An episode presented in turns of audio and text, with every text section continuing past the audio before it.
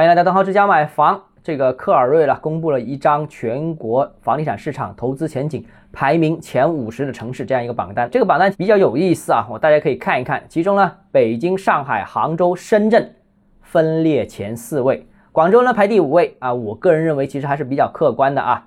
深圳很有意思，深圳已经跌到了第四位，但理论上深圳一直都是全国房价上涨的排名第一的城市，现在跌到第四位，其实和它。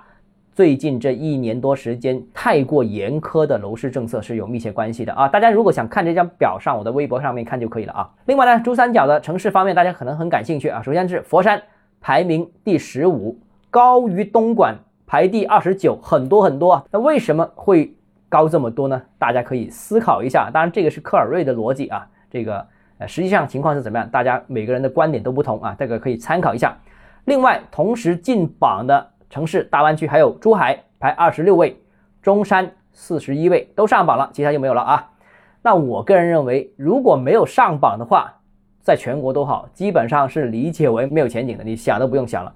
在榜的可能长期看好，有可能是有些是中期看好，有些是短期看好，那至少他们是有机会的，涨幅可能不一啊。上榜了，至少有机会。那看一下榜单呢，基本上是中国经济强弱形势的一个前景的排名啊。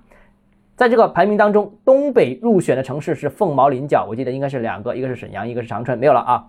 那西部呢，永远来来去去都是像成都啊、重庆啊、西安啊等等这几个仅有的省会，而东南沿海呢，一直以来霸占这个整个榜单的绝大多数位置啊，有一线城市、二线城市，也有部分的三四线城市。